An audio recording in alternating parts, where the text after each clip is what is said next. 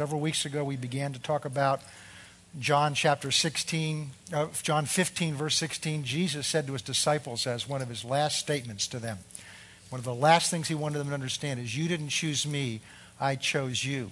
And we've talked what it means about to be chosen. It means that you've been picked out from among another of all, uh, from other alternatives. That means whoever the chooser was, they had choices other than you, and they chose you. Second thing we saw is that when they chose you, they knew what they were getting. He wasn't fooled. When God chose you, he knew what he was getting. You didn't fool him. And the third thing is that he's responsible. The one that chooses you is responsible for his choice. So we'd have to run around, one, you know, God made a mistake with me. First of all, God doesn't make mistakes. And secondly, it's his responsibility, not yours, that he chose you. Not just to be in his family, to be in his kingdom, but for whatever God's chosen you to do, it's his responsibility, not yours. Our responsibility is to do what he's chosen us to do. So we've looked at that. Then we begin into Matthew chapter 4, and we look specifically at his calling of several, four of his disciples. And there's an interesting thing because it tells us what our next step is, having been chosen. Verse 18 Jesus, walking by the Sea of Galilee, saw two brothers, Simon called Peter and Andrew his brother, casting a net into the sea, for they were fishermen. That will become important to us later on. And he said to them, Follow me. So the first thing he tells them to do, having when he chooses them, is to follow him. That's so simple yet so profound that it's so easy to miss all that is in that. And that's really what we've been spending these last couple of weeks talking about. What does it mean to follow him? And we used an example a week or so, last week I think it was, of, of following. And I had Brendan come up here and I had him follow me around. And we saw that to follow just means you keep your eye on the one you're following. You don't worry about where you're going. You just keep your eye. If you keep your eye on the one you're to follow and you go where he goes, then you will have gotten where he wants you to get. Yeah, that worked. Okay. He got you where he wants you to get. And so it's really that simple. And we went through some examples of that and showed examples of that. And so uh, we talked about the fact that we're called to follow him. But notice what they did. The next step so he calls us, the first, what he's called us to do. Everything he's called you to do is summed up in this to follow him. If we don't understand that part, what we'll do is we'll go do good things for him. Many people are out there doing good things for him, but they're not following him. In Matthew 7, Jesus said to his disciples, I it's in verse 7, he says, On that day, which is when he comes back, many of you are going to say to me, Lord, Lord, did we not cast out demons in your name? Didn't we do many miracles in your name? Didn't we prophesy in your name? And he's going to say, Depart from me, I never knew you. In other words, you did things for me, but you never had a relationship with me.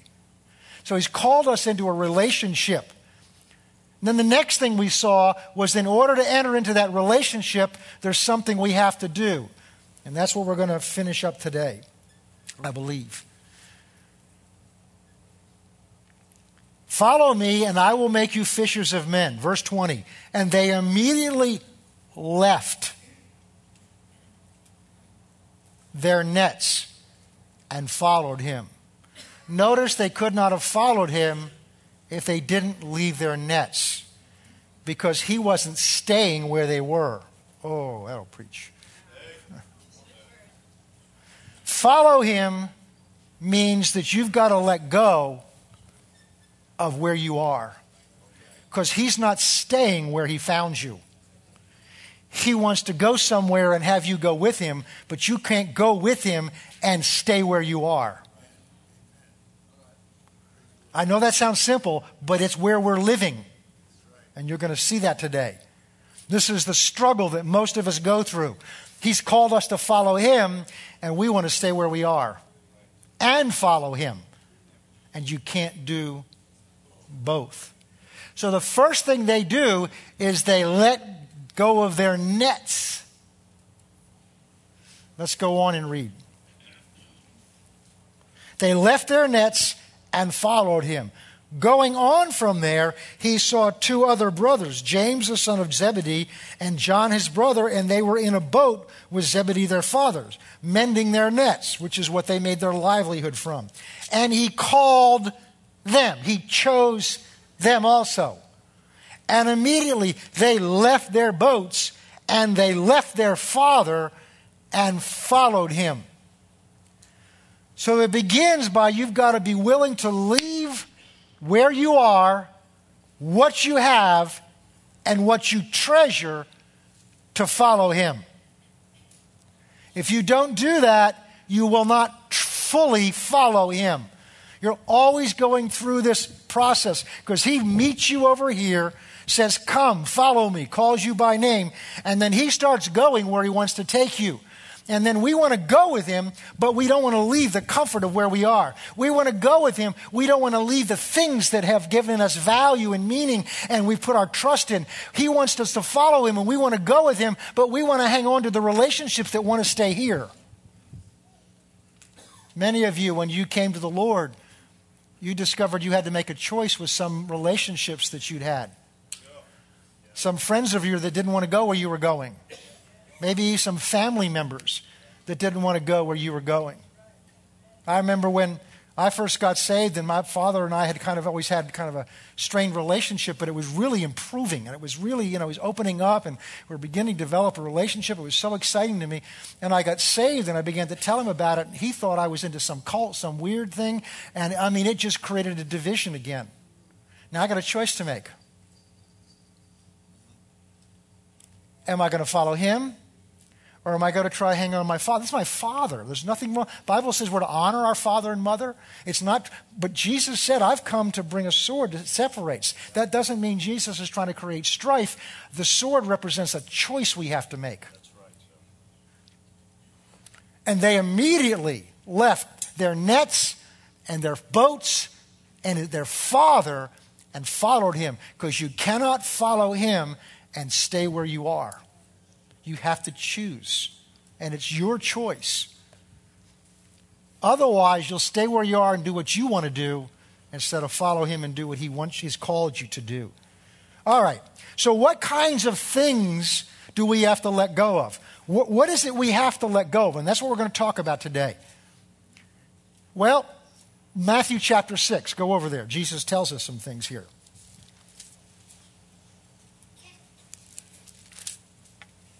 Verse 19.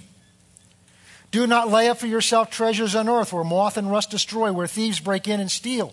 But lay up for yourself treasures in heaven where neither, neither moth nor rust steals, where thieves do not break in and steal. For where your treasure is, that's where your heart will be.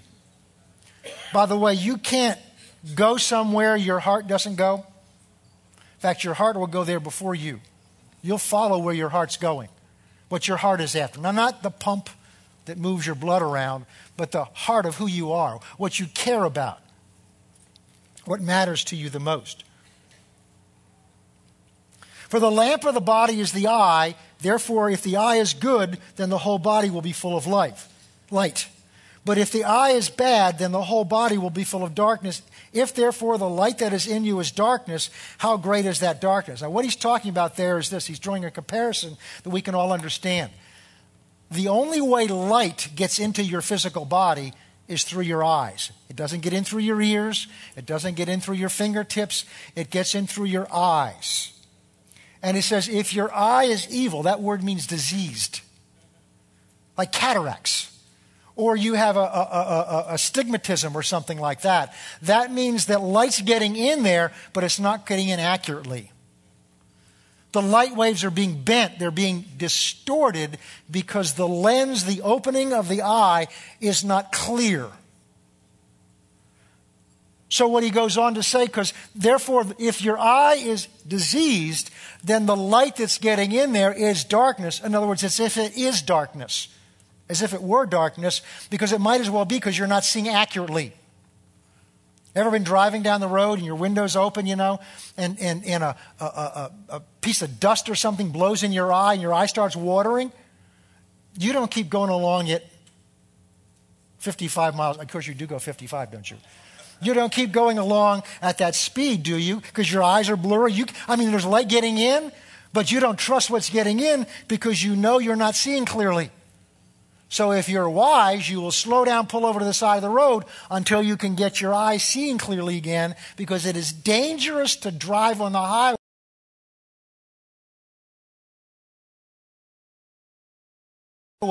if you're not seeing clearly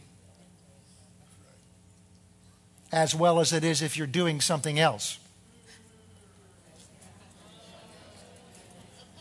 I almost had a woman run into me the other day. She came around a corner and she's combing her hair with both hands and she's on my side of the road.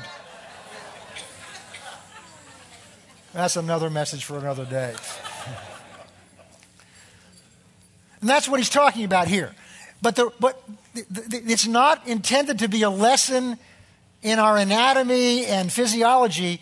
It is a drawing a comparison because he, what he's going on to say is just as the eye determines the accuracy of the truth you see, of the light that gets into your body, in the same way, the condition of your heart determines the accuracy of the spiritual things that get in or come out.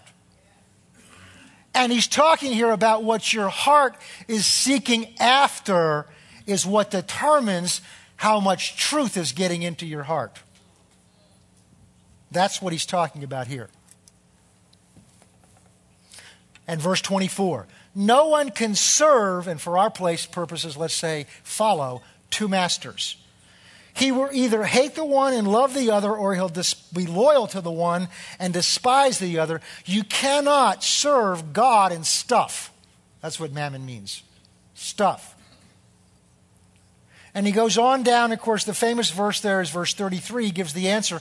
Therefore, seek first the kingdom of God and his righteousness, and all the things you need will be added unto you.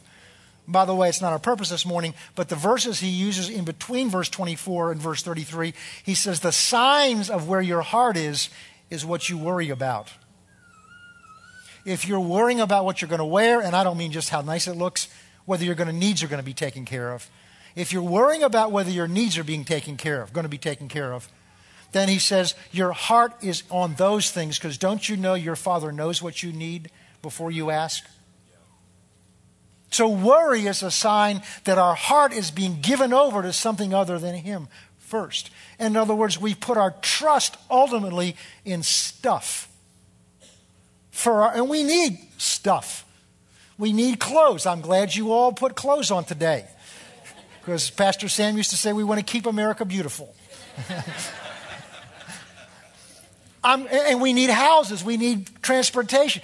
We need those things so he's not saying go, you know, go live on the top of, you know, go live as a hermit, you know, with, with, you know, burlap bag sacks on, on top. He's not saying that. He's talking about what has your heart.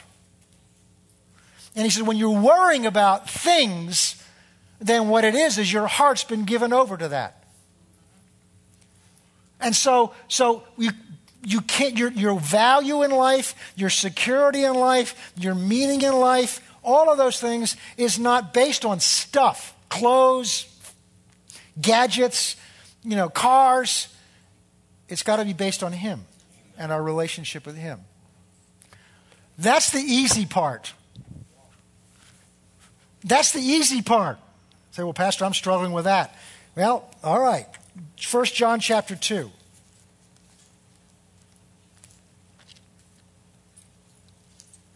We're going to move around our Bible today.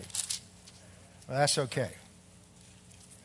Verse 15 Do not love the world or the things in the world. He doesn't say you can't have them, he's saying don't love them. Because you can have things you haven't given your heart to. But you can't love something without giving your heart to it, because where your treasure is, that's where your heart will be also.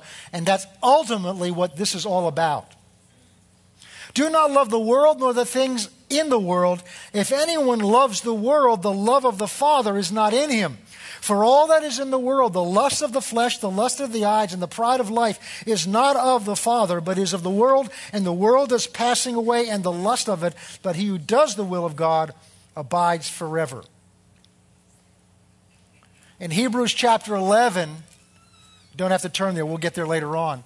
Verse 24 through 26, talking about, in this case, Moses and the choice he had to make. And it said he esteemed, he esteemed, he esteemed the, the, the, the, the riches of Christ of higher value than the passing pleasures of sin The passing, and he was being prepared and groomed to be the next Pharaoh, king, absolute ruler of the richest, most powerful nation in the world at the time, and he walked away from it to follow Christ, although it wasn't Christ himself yet. God's purpose for his life. He chose that above the passing pleasures of the riches of that world at that time to go into a place that actually was giving up everything and suffering. But Moses was highly esteemed by God for that. So that's the beginning because they left their nets, they left their stuff. Doesn't mean you can't have them, but you got to leave it first and follow him, and then all those things will be added back unto you. But you got to let them go in here first. You got to let it go in here first and put him first. Seek first the kingdom of God and his righteousness, and all that you need will be added unto you. In other words, he's got to be your provision. When I was first saved, I was working as a lawyer in a large law firm in Boston, making two and a half times what we spent. It was, I mean, we were, we were blessed. And I've somewhere got a hold of this idea early on that God was our source. Well, that's easy to believe when you're making two and a half times what you spend. Got a nice office, beautiful view. God's my source. God's my source. Then he called us to leave all that to move 1,600 miles away to go to a school where I had no job. And in the process, decided to bless us with two extra children along the way that we were not expecting but have been blessed by. So now I have no job, no income, no health insurance, and two more mouths coming. That's when you find out what you believe. It's a long story, but God took care of us, provided for us, paid everything off, provided things for us. It was a wonderful because God is my source. I've had to go through that several times in my life where God's called me to leave where I was, where I had a nice, comfortable job to go do His will. And in, even, in, but I knew that God would take care of me. Why? Because I learned early God is my source, not that job. God is your source. There's some of you right now that don't have a job. And you're, what you're doing is you're trying to find a job. No, you've got to recognize God's your source. And He will use jobs as a way of providing for you. But God's got to be your source, not that job. Because what you're doing is some of you are chasing after the job instead of serving God with your heart. Put Him first, and all the things you need will be added unto you. Put your job first, and that becomes your God. Okay. That's the easy stuff. All right. Now let's go look at, uh, at, um, at Matthew chapter 6. Again. Take heed, that you, verse 1 Take heed that you do not do your charitable deeds before men to be seen by them, otherwise, you have no reward from your fathers in heaven. Therefore, when you do charitable deeds, do not sound the trumpet before you as the hypocrites do, and hypocrites do in the synagogues and in the streets, that they may have glory from men. Assuredly, I say to you, they have their reward. But when you do a charitable deed, do not let your left hand know what your right hand's doing, that your charitable deed may be seen in secret, and your Father who sees in secret will himself reward you openly. And when you pray, do not pray like the hypocrites do. They love to pray standing in the synagogues and on the corners of the street that they may be seen by men. Assuredly, I say to you, they have their reward. But when you pray, go into your room, and when you've shut your door, pray to your Father who is in the secret, and your Father who sees in secret will reward you openly. What you, what's this talking about? How does this fit into letting go? I believe, at least for me, the most difficult thing to let go of is what other people think of me. Because in order to follow him, you've got to let go of what other people think of you and focus on what he thinks of you first. Now, here, Jesus is talking about the Pharisees who were hypocrites. A hypocrite is someone who wants to think, make you think there's something or somewhere they're not. They know where they are, but they want you to think they're somewhere they're not. And here what they were doing is they were, they were, they were, they were giving, tithing, giving, but they were doing it in such a way that other people would be impressed by how spiritual they were. And they were praying openly, and, uh, and that, nothing wrong with praying openly. We do that on Tuesday nights here. but they were doing it with the intention of people hearing how beautiful their prayers were and how wonderful they were. So, this is a person who's intentionally trying to project an image out of pride uh, or, or out of ambition of how spiritual they are. They're trying to have other people think of them a certain way on purpose. And let's go over and look at how God sees that. You already suspect it's not good. Matthew 23.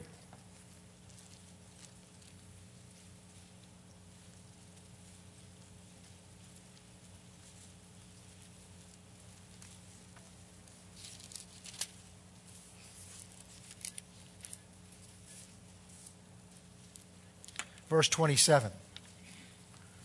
Whoa. Now that doesn't that's not a good start right there. That's not like woe to the horse. That's God saying to you, Woe. Woe to you, scribes and Pharisees, hypocrites. You are like whitewashed tombs, which indeed appear beautiful outwardly, but inside they're full of dead men's bones and uncleanness. Now get this image. Whitewash, I guess we don't use it very much anymore, but whitewash was a water based, very weak covering that when you put it on something, it looked white and clean until it rained. And then it washed off because it was water based and had no substance to it. And he said, You're like whitewashed tombs, which means on the outside you look nice and clean. But what's got a tomb got on the inside of it? Dead man's bones that are rotting. He said, Here's how I see you. I don't look at the outside, I look at the inside. And what I see inside is your stinking attitude. I see your envy. I see your pride. I see your jealousy. I see your, your prideful ambition. I see you putting people down. I see you not lifting up the poor and the weak. And I see you harboring anger and strife in your heart towards other people, all the while smiling and looking so nice on the outside. Because you you, want to impress people with how, what, what you're like. Now we're talking about what we have to let go of to follow Him. And, and so, well, let's read on.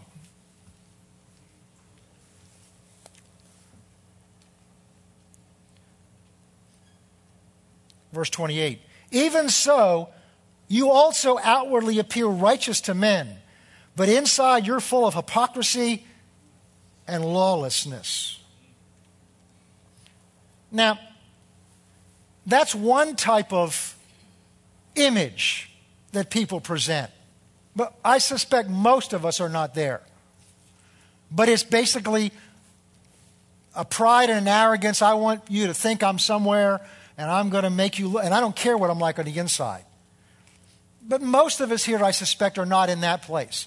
So it's easy to read those scriptures and say, well, they, you know, I know that's the Pharisees, that doesn't apply to me. But let's go over to Philippians 3, and we'll see something a little more subtle, which is where most of us, or at least I know, I'm preaching to me today, where I need to grow, or am in the process of growing. Philippians chapter 3. We're going to start in verse 3. Um, well, let's start in verse 1.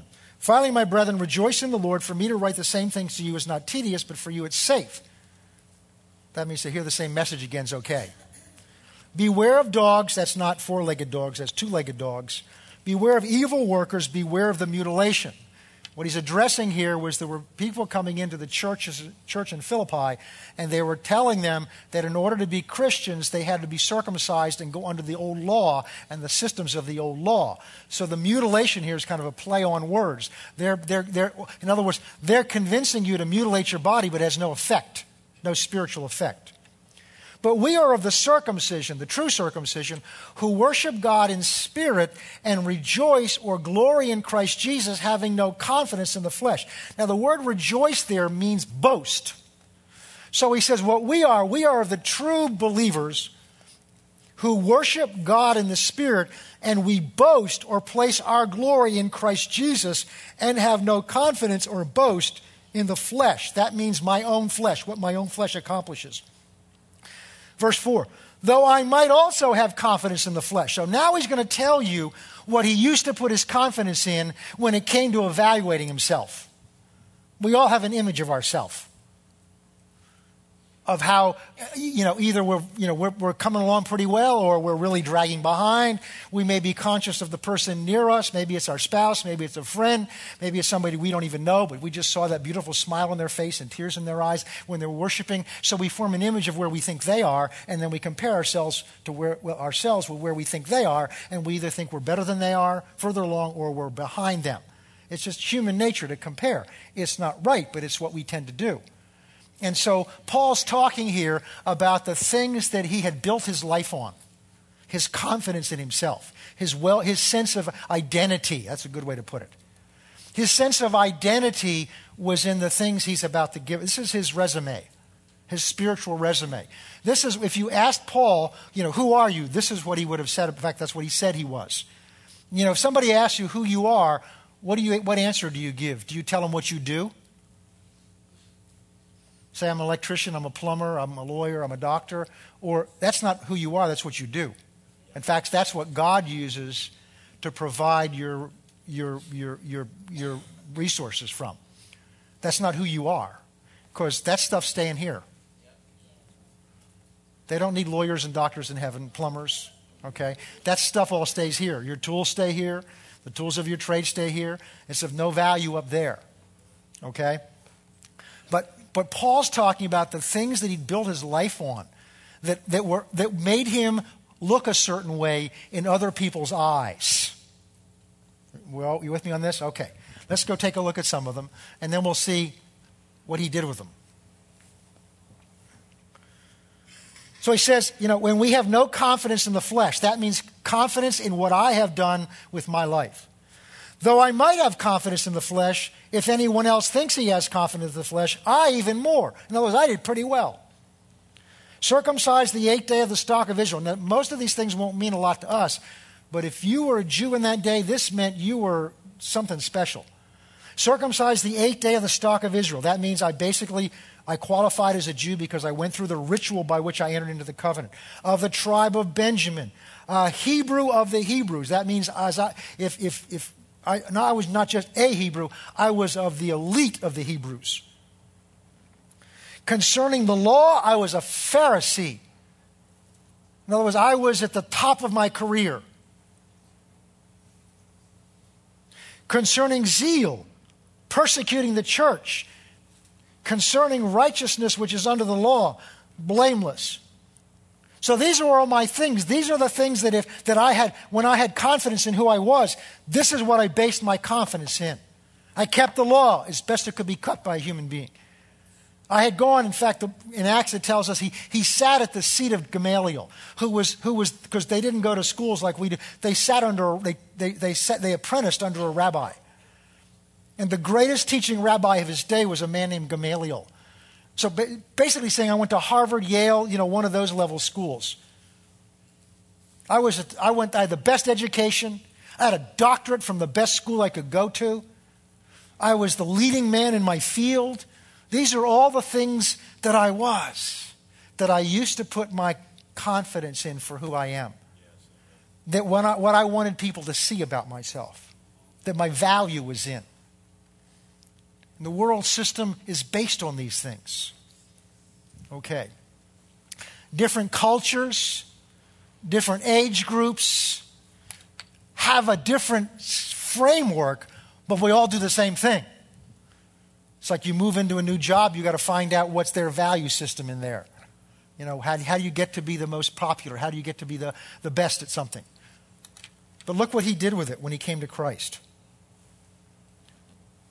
Verse 7 But what things were gained to me, these things I have counted as loss for Christ.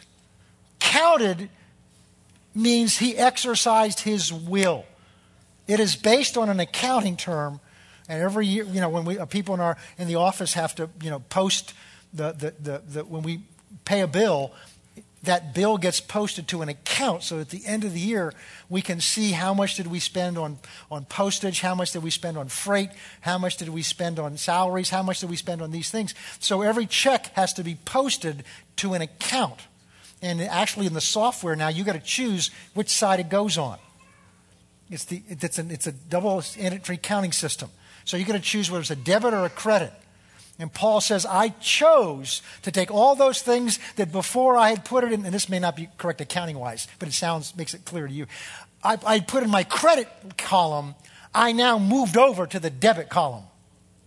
I reevaluated that it was no longer an asset to where my heart was. That was an act of his will. I counted all things as loss now, he didn't lose all, who, what, all the things. He still had the experience he had. He still had the passion he had. He still had the degree he had. But in terms of his, the value they meant to him, he counted them. He no longer considered them the basis on which he evaluated himself. And he did it as a transaction. See, when you go to buy something, you make an evaluation of whether or not what you're going to get is worth more to you than the money you're going to give up for it. She'll, she'll, get upset at me for this, but that's okay. I have a pair of casual shoes I wore that I've worn all for, for years, and and it just I, I was I, I started to cry the other day because I noticed there was a hole in the bottom. and the leather was separated. It's a pair of old boat shoes. The, the leather's starting to separate. Now, these are, these are little things, okay? And I, she says, You got to get rid of them, which means she's going to try to throw them out, which she wouldn't do. But, but, but, uh, and so I realized I got to go, I, I got, I've got to, I've got to replace them. So I went into a local store and I, you know, I found a pair of shoes that were comfortable and they're not as good as those boat shoes, but they were comfortable. And I go up and I'm trying to, I'm look, the price was I don't know, like $75. Not worth that to me. And then I turned the tag over, it was on sale for half price. Oh. and I got to the checkout counter and there was 20% off. Oh. Now, now listen to me. For $75, I want to know I'm going to like those shoes and they're going to be comfortable. But when you drop it down in half and then 20% off of that, the risk is a lot lower. now, this is how you think. Now I don't mind paying whatever it was, $30 for those, because they're worth more to me now than the $30 I'm going to give up. That's a decision I made. I valued those shoes, new shoes, more than the $30 that I gave for them. Now, by the way, if you, if you, if you ever buy something and you weren't sure whether you got a good deal, all the way home, you're still thinking about, ah, oh, I overpaid for that, I overpaid for that, I overpaid for that. That means you haven't let go of the money yet. Oh, you physically have, but in here you haven't. You're still thinking about, oh, I know I overpaid for that thing. And then you find out somebody paid, got them for less. Now you're really upset. See, because you haven't let go of the money yet. You're still holding on to the nets. It's a transaction Paul made. I counted weighing all those things I'd built into my life and the value that they were giving me through other people's attention. And I looked at that and I looked at following him and what I was going to get out of that. And I had to make a choice. Just like James and John and Peter and Andrew did.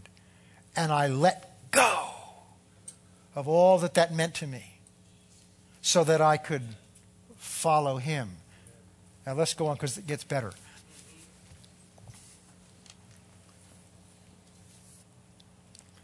Yes, indeed, verse 8, I count all things loss.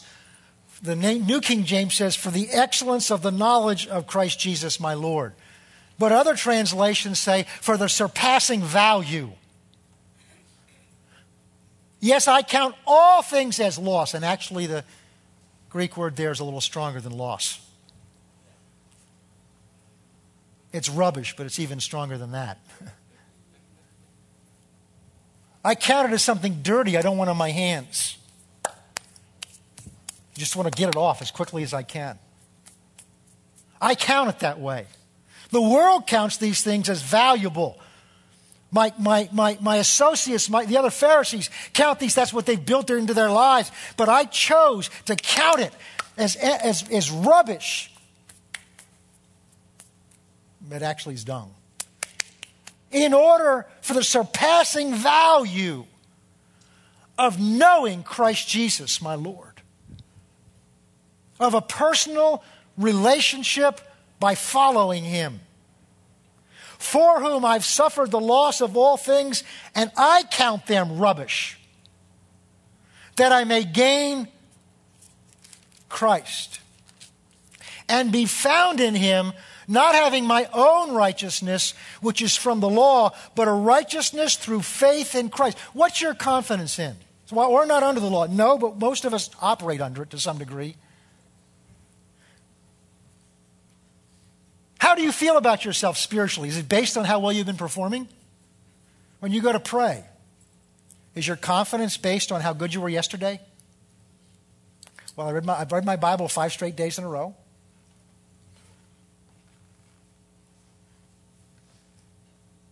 I prayed a little bit yesterday and the day before, so today I come to pray and I've got confidence. Is your confidence based on what you were doing? Or is it based on the Word of God that says, Come boldly to the throne of grace? The word boldly there means openly and without reservation. Is your confidence in the Word of God, faith in that Word's true about you, no matter how you've been? Or is your faith in how you've been acting? Your confidence in how. Because if your confidence is in how you've been acting, you're trusting in the law to that degree. Because the law is based on how well you've done. Grace is based on how well he did. Amen. Now, we need to do the right things, but that's not the basis of our standing in relationship with him. What's your trust in? And it's very subtle. It can be very subtle. All right.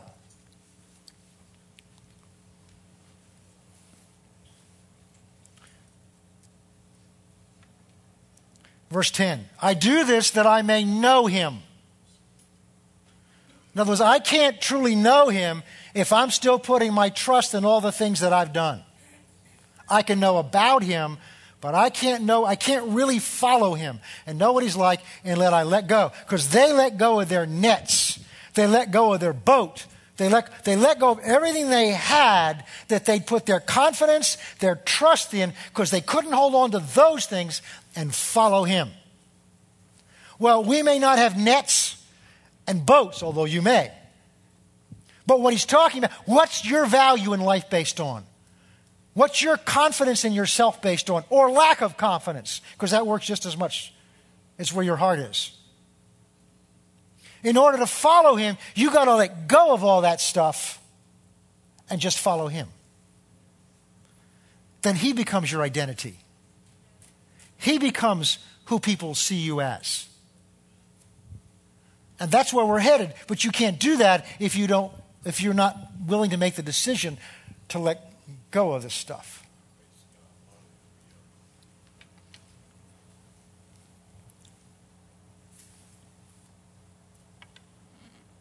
All right, now let's deal with why that's so hard. Let me ask a question. And I, can anybody relate to this?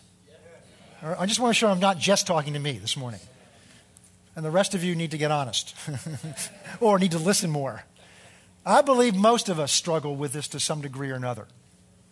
All right. Well, Paul did because we're going to see at the end he wasn't there yet either. It's a process. Turn with me to Proverbs 29 because we're going to get now to why this is such a challenge and what the real issue is, and then get some help of how to overcome it. Proverbs 29.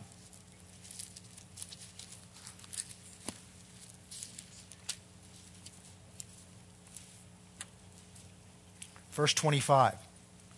The fear of man brings a snare, but whoever trusts in the Lord will be safe. Now, the word fear, in one sense, means afraid of because something bad can happen to me. But it also can mean a reverence or respect for. That's not that we're not to respect men, but the choice here is do I value what men think of me more than I value what God thinks of me?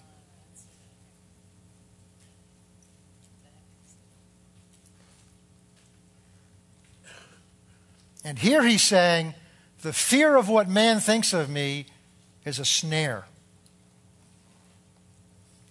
The fear of man is a snare that the enemy uses. And he builds it into our life at a very early age. Not everybody to the same degree. One of the real challenges we have in this generation is because this generation is being raised, in many cases, without a father in the home. Or, in my generation, they were raised with fathers in the home, but they weren't really emotionally there. They were busy with their careers. Busy. I mean, I had a father and a stepfather, and neither of them were there emotionally for me.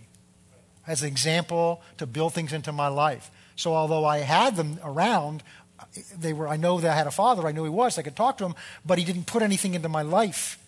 So I always had this drive to get his approval, and I had to work to overcome, and still do to some degree, because it's like way down inside in that little boy inside, still looking for the approval. And many of the, of the snares that people fall into come because they're still looking for the approval of a parent that they didn't get when they were a child. And they're trying to find it from other people because it's a hole inside that has to be filled. And the enemy knows that and plays on that because it is a, a snare, is a trap, which means someone has laid it with the idea of catching you in it so that they can hold you in their power and their bondage. And the need for approval. And what's all, I mean, human nature is we want to be approved. That's okay. But I'm not talking about it. I'm talking about a strong drive that makes me do, I have to please people more than God. It's a snare from the enemy built into our lives, in many cases, at a very early age.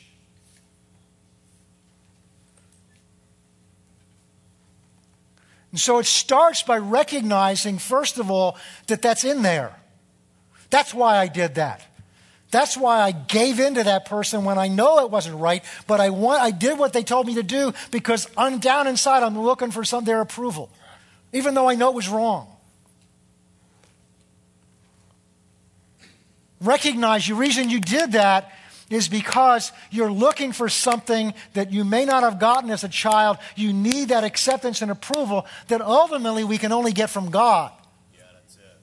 But you, oh, but you can't get it from God until you're willing to let go of the fact that I can't, I, I'm not going to get it from man. Because I can't go get it from God while I'm still holding on to my desire to get it from man. You can't do both. It's not just about money, like serving God or mammon. This is where we live. The fear of man brings a snare, but he who trusts in the Lord will be safe. Matthew chapter 10. Should have told you to keep something in Matthew. You'll know where Matthew is by the time we're done here. Now, there's some harsh words we're going to hear in here, but there's a point I want, to, I want you to see.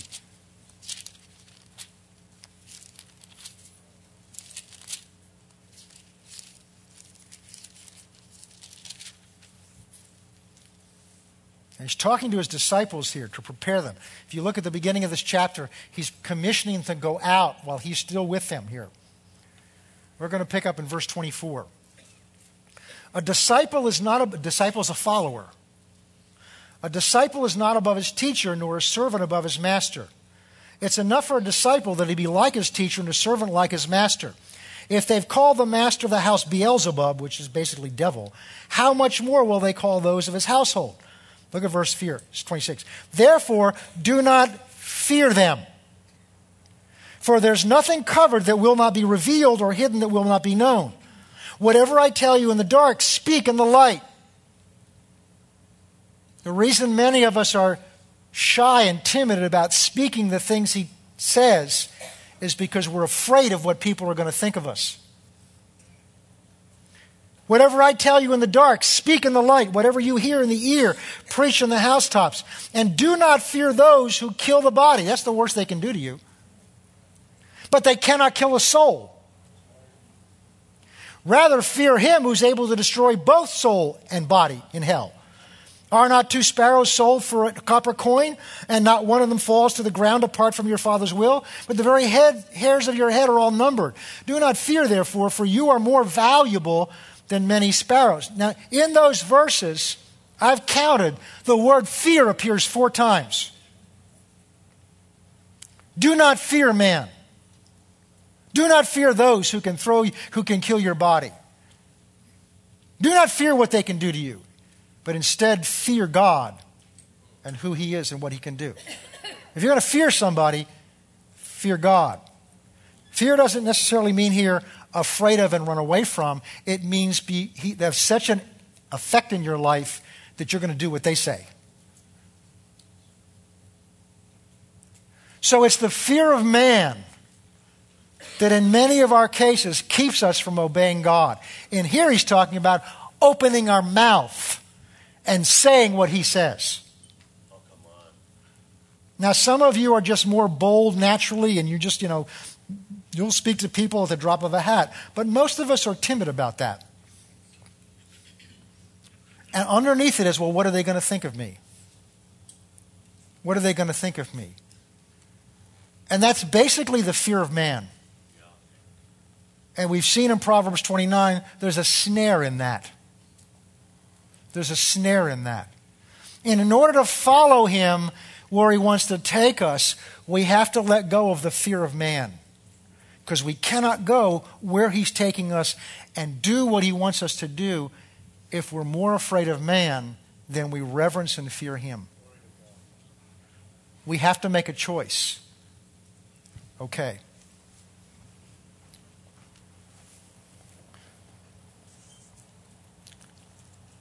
Now, let's begin to see how the answer is here. Romans chapter 8. If I were going to be marooned on a desert island, and I could have only one chapter there with me out of the whole Bible, it would be this chapter. In fact, I've got most of it memorized just in case that happens and I don't have a Bible with me. It has the complete gospel in this chapter. But we're going to look at, at starting in verse 31, give you a little background here. What he's been talking about um, is, is how inadequate we are in ourselves to do a number of things. First of all, to save ourselves. And then in verse uh, 26 and 7, he talks about prayer. You know, we, we, we're not a, we don't know what to pray as we ought to pray, but the Spirit helps us, takes hold together with us against those situations. And then he says in verse 28, uh, he says, you know, God causes all things to work together for good for those who love him, and called according to his purpose. And then he goes on and talks about this call. Isn't that what we're talking about? This choosing? Because what he says about it is whom, whom he um, uh, whom he foreknew, he also predestined. That means planned for. And whom he predestined, he called. That's chose.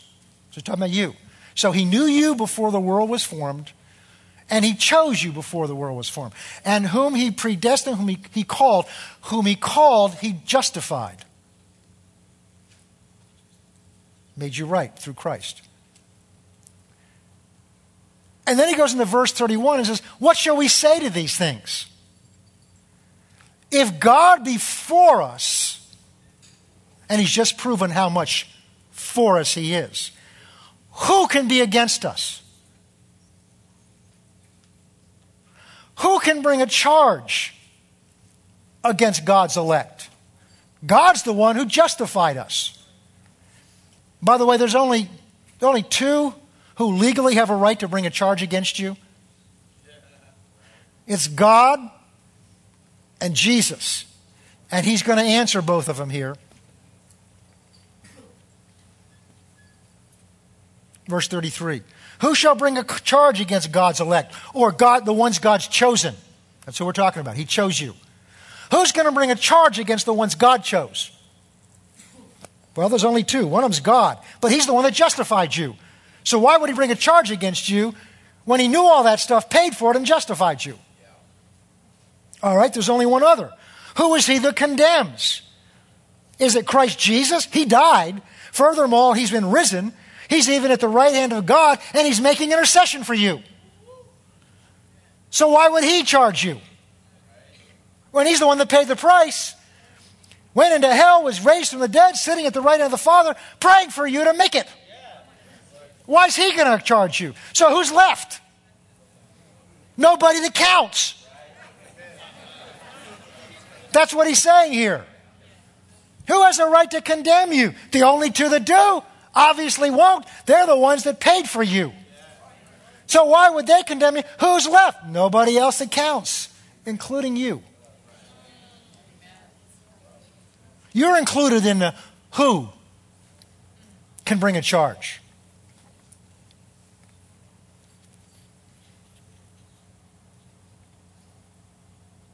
Psalm 118.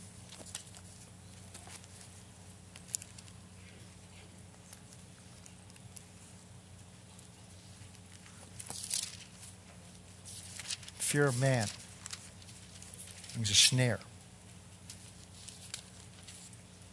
Psalm 118, verse 6. The Lord is on my side.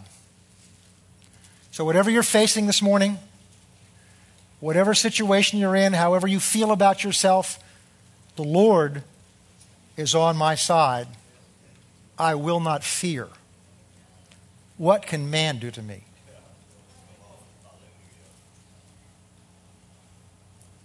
That person that intimidates you, whether it's at work, maybe in your house, maybe it's a mother in law,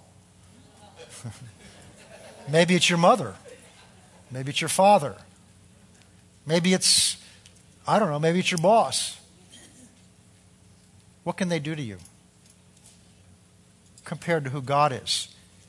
If He's for you, what can anybody do to you? Because most of what they do to us occurs between your left ear and your right ear. In other words, it's in here. But what can they do to you? The worst thing they can do is take your life and you're promoted.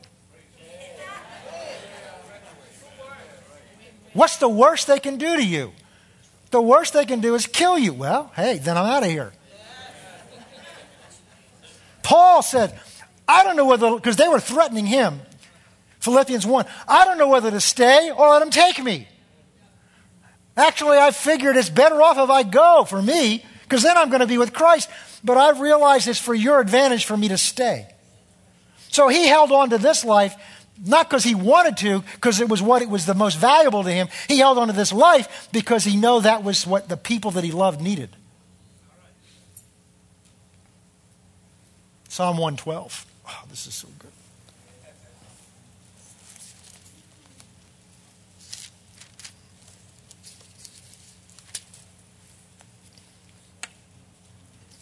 Blessed, the man, blessed is the man who fears the Lord and delights greatly in his commandments. His descendants will be mighty on the earth. The generation of the upright will be blessed. Wealth and riches will be in his house. This is what you get by letting go of the fear of man and embracing the fear of God.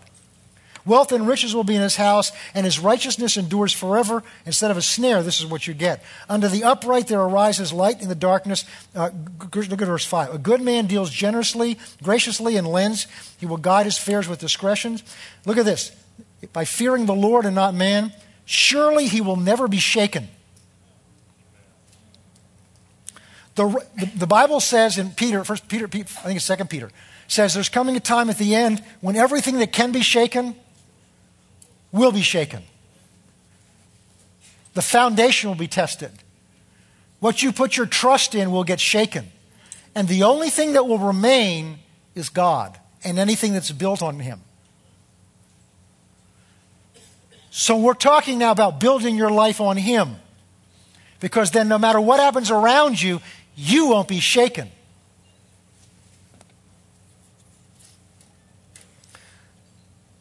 The righteous will be in everlasting remembrance. He will not be afraid of evil tidings.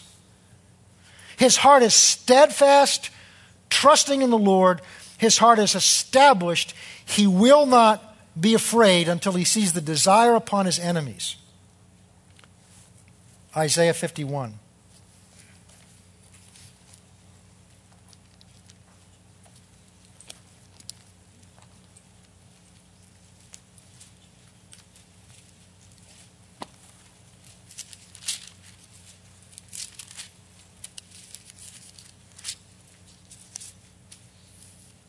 Verse 12. This is God speaking.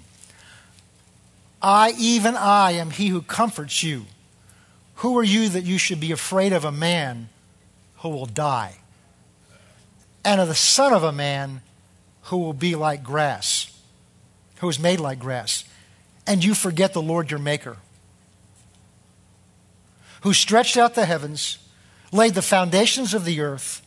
You have feared continually every day because of the fury of the oppressor and that's not just an enemy coming against you, that's what people think of you.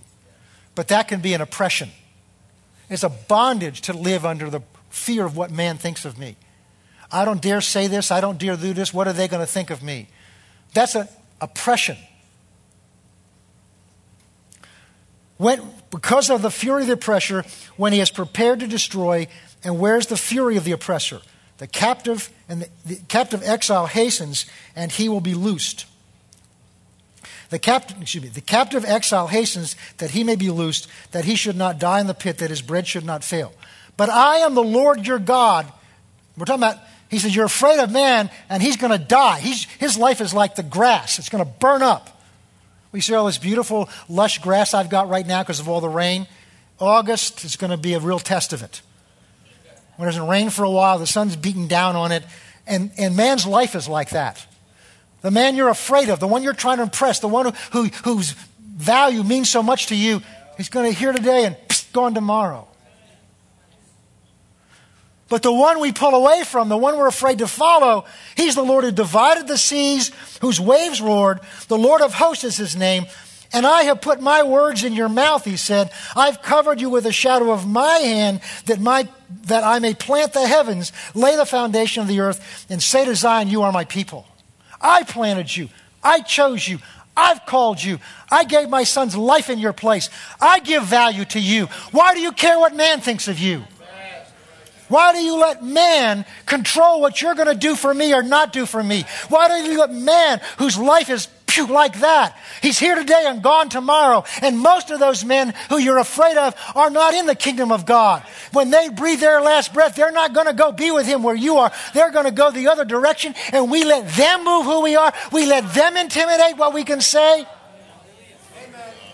when the God who saved us and loves us and gives us his value is the God who's formed the heavens and the earth with the breath of his mouth, the God who parted the Red Sea to deliver his people, whom he had called and provided for his people. That's the God who chose you. Among all the people he could have chosen, he chose you, gave his son's life in your place. And I'm preaching to me as much as I am to you. That's where my value comes from. He chose me. What do I care what any man thinks of me?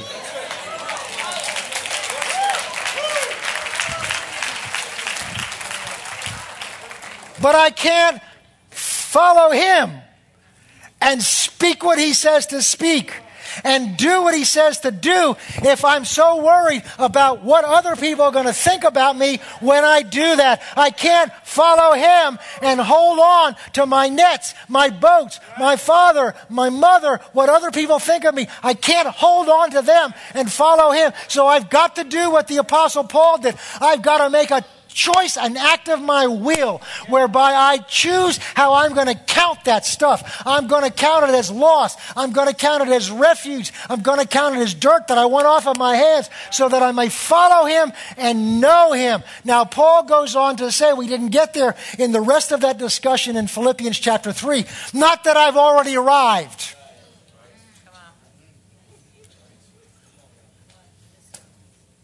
Not that I've already arrived but I press on that I may lay hold of that for which Christ Jesus laid hold of me. Chose me. That I may lay hold of that for which He chose me. And this one thing I do, forgetting what lies behind, I press on for the upward call of God that's in Christ Jesus. Forgetting the nets, forgetting the boats, all the things that used to be value to me, tell me who I am. Forgetting those things, I've turned around and I am pursuing the upward call. In other words, I'm following him. I'm following him. I haven't arrived yet, but I made the choice. I'm turning off that thing, those things. It doesn't mean I can't have them, but they don't have that place to me that they used to have. Why? Because there's a surpassing value of knowing Him that once you know Him, every void, every hole, every need, every ache, every longing will be filled up to overflowing. Because what you're longing for, what you're trying to get from other people, can only be satisfied by knowing Him. Not knowing about Him, not doing His will, that's all involved, but it's knowing Him. He made you to run on Him.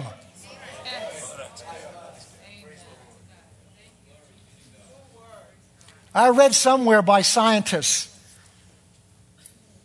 the scientists, and you wouldn't, don't want to do this, that technically your car could run on peanut butter because it's an engine that runs on combustion, and combustion requires carbon, and peanut butter has carbon in it. But I strongly suggest, urge you, implore you, entreat you, don't fill your engine up with peanut butter because it was not designed to run on it. Went to fill my car up the other day and they says, Does this car take regular or premium? Because they wanted to know what it was made to run on. A human being was created by God to run on a relationship with Him. And when we run our life fueled by anything else other than a relationship with Him, it's like putting watered down gas in your tank or worse, peanut butter. It creates an ache and a void that only He can fill. So it's not just letting go of all that's given me value. Paul didn't do that. When he took a look at what was offered him, and he got a taste of what was offered him, it was so easy to say this stuff is just rubbish compared to the surpassing value of knowing Him.